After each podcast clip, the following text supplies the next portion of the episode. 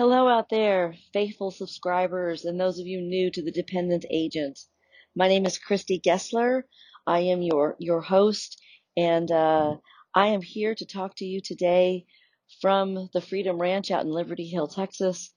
I want to talk to you today about perseverance. Perseverance in a pandemic.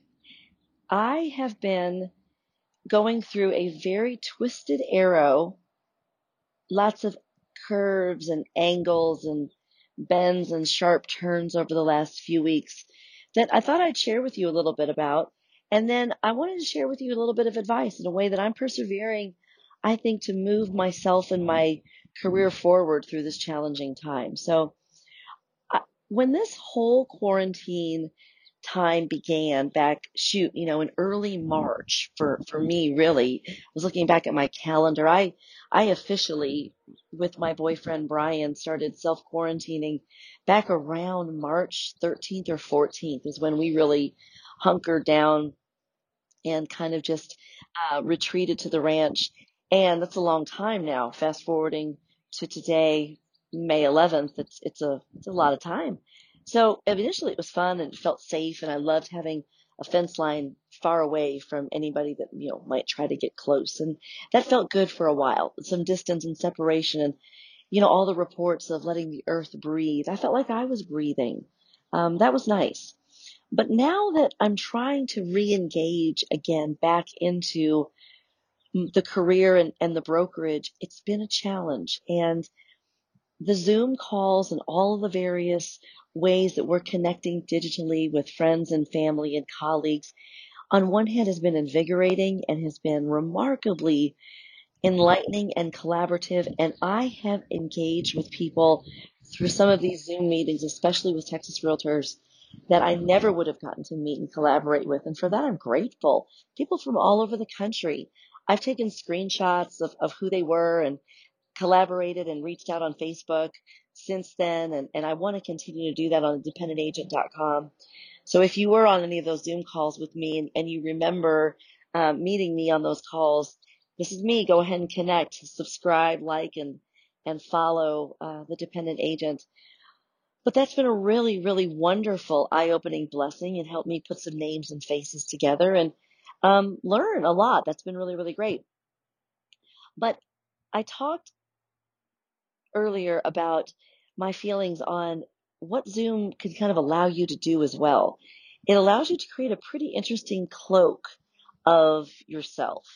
It allows you to present yourself in many different ways. It allows you to present yourself with various backgrounds and superimposed images and to have fun and be goofy and silly and to joke about what's in your Yeti and to make fun of, of, you know, um, being goofy, but also being secretive at the same time. And I, I have to admit, I have been on some Zoom calls and I have been very embarrassed or felt awkward because I know someone is putting on a false front of some kind and it's comical. And I just sit there and I'm laughing and, and it just, I mean, my emotions are all over my face on a Zoom call. I, I can't hide it. I, I can't uh, contain it. But it just it's just as funny to watch all of those Brady Bunch squares and see everything going on. But it's allowing people to have these false personas get set up almost exponentially from where it was on Facebook because these Zoom calls have given people this new avenue of connection and life livelihood, lifeblood, importance, value, and, and I don't know that it's, it's, I just don't know that it's got any longevity. Let's put it that way. I think it has its place, um, in the pandemic, but I don't think it has any longevity. Um, the Zoom parodies and the skit, the skit, uh, the, all of the various parodies and skits are so funny but it's true and it's just not going to last. So I, I, just, I worry about some of the personas that people think they're creating on Zoom. Um, so here's where my arrow goes crooked again. And this is in the re-engaging after Zoom. So we're, we're doing all these Zoom connections, we're collaborating, we're doing all this great stuff.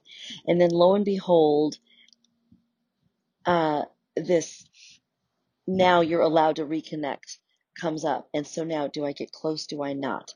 What do I do? You see, for me, when I was a dependent agent in the throes of addiction, I I would have thrived on the six foot rule. I would have thrived on wearing a face mask everywhere I went. Think about it. If you're hiding an addiction and you have been quarantined for weeks and now you're going out in the world and you're allowed to conceal yourself, yet get out and re-engage with people, do you see the destructiveness that can have? I just sit here and say, oh my goodness, if this were me back then, oh, I would, it would be bad. And so I just hope and I, I, I have apprehension and anxiety when I go out in public. I'm managing that through understanding my limits and understanding how I can and can't wear a face mask in terms of my kind of claustrophobia, you know, just getting used to uh, how it works. And I'm just letting myself have grace on easing back into that. But I'm also just flashing back to these times when, gosh, that would have just been a godsend to be able to conceal myself. I don't want to conceal myself anymore. I did that. I don't want to wear a mask. By God, I want to be open and see my smiling face and I want to show my glow and I want to show that I've come out of the addiction in such a better place that I want to, I don't want to wear a mask and hide it. So I hope we get past this so quickly so that we don't have to do it. Um, I was celebrating some special milestones and, and Mother's Day in San Antonio this past weekend and staying at the wonderful Hotel Emma. It was just incredible, but we were practicing all safe social distancing and interacting beautifully with people. But man, it was awkward still. And I just look forward to being back in those environments and, and being able to be sociable and, and not have the mask barrier. So I told you I would end with a perseverance on on how to kind of how I'm turning a lot of this into a positive, and that has been for me a focus on real estate education, continuing to grow my real estate knowledge. I've gotten additional designations, I've taken additional trainings, I've been in additional ser- seminars, and engaged in different kinds of work groups that I have never done before. And I have really expanded my knowledge in so many areas in real estate. I know it's going to help me in becoming a better instructor every day. It's definitely going to help me become a better broker every day. And it's really helping me become such a better professional. So if you're feeling a little lost and you're like me, your arrow is kind of all over the place. It's like, yes, I have an arrow, but you know, it's a squirrel in traffic right now. If you're feeling the same way, pull yourself up and, and throw yourself into some education and go get some of that. Collaborate, make fun of some Zoom meetings for a little while, but stay positive, but stay educated and, and, and give yourself a focus and a purpose.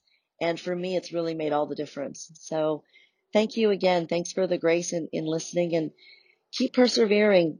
That arrow's crooked, but it's okay. So join me on thedependentagent.com and on Facebook, Instagram, and on my YouTube channel and reach out to me and connect on how you're persevering and what you have done to kind of raise yourself up with your bootstraps and how you're engaging and trying to find focus through through your recovery and the ways you're managing and maybe hoping to try to learn how to manage a needed recovery. Reach out to me and let's get a dialogue going about that. If you'd like to come on the air and talk about it with me, I'm also open to that as well. I'd love to have you as a guest. So give me a holler again, Christy Gessler, the dependent agent,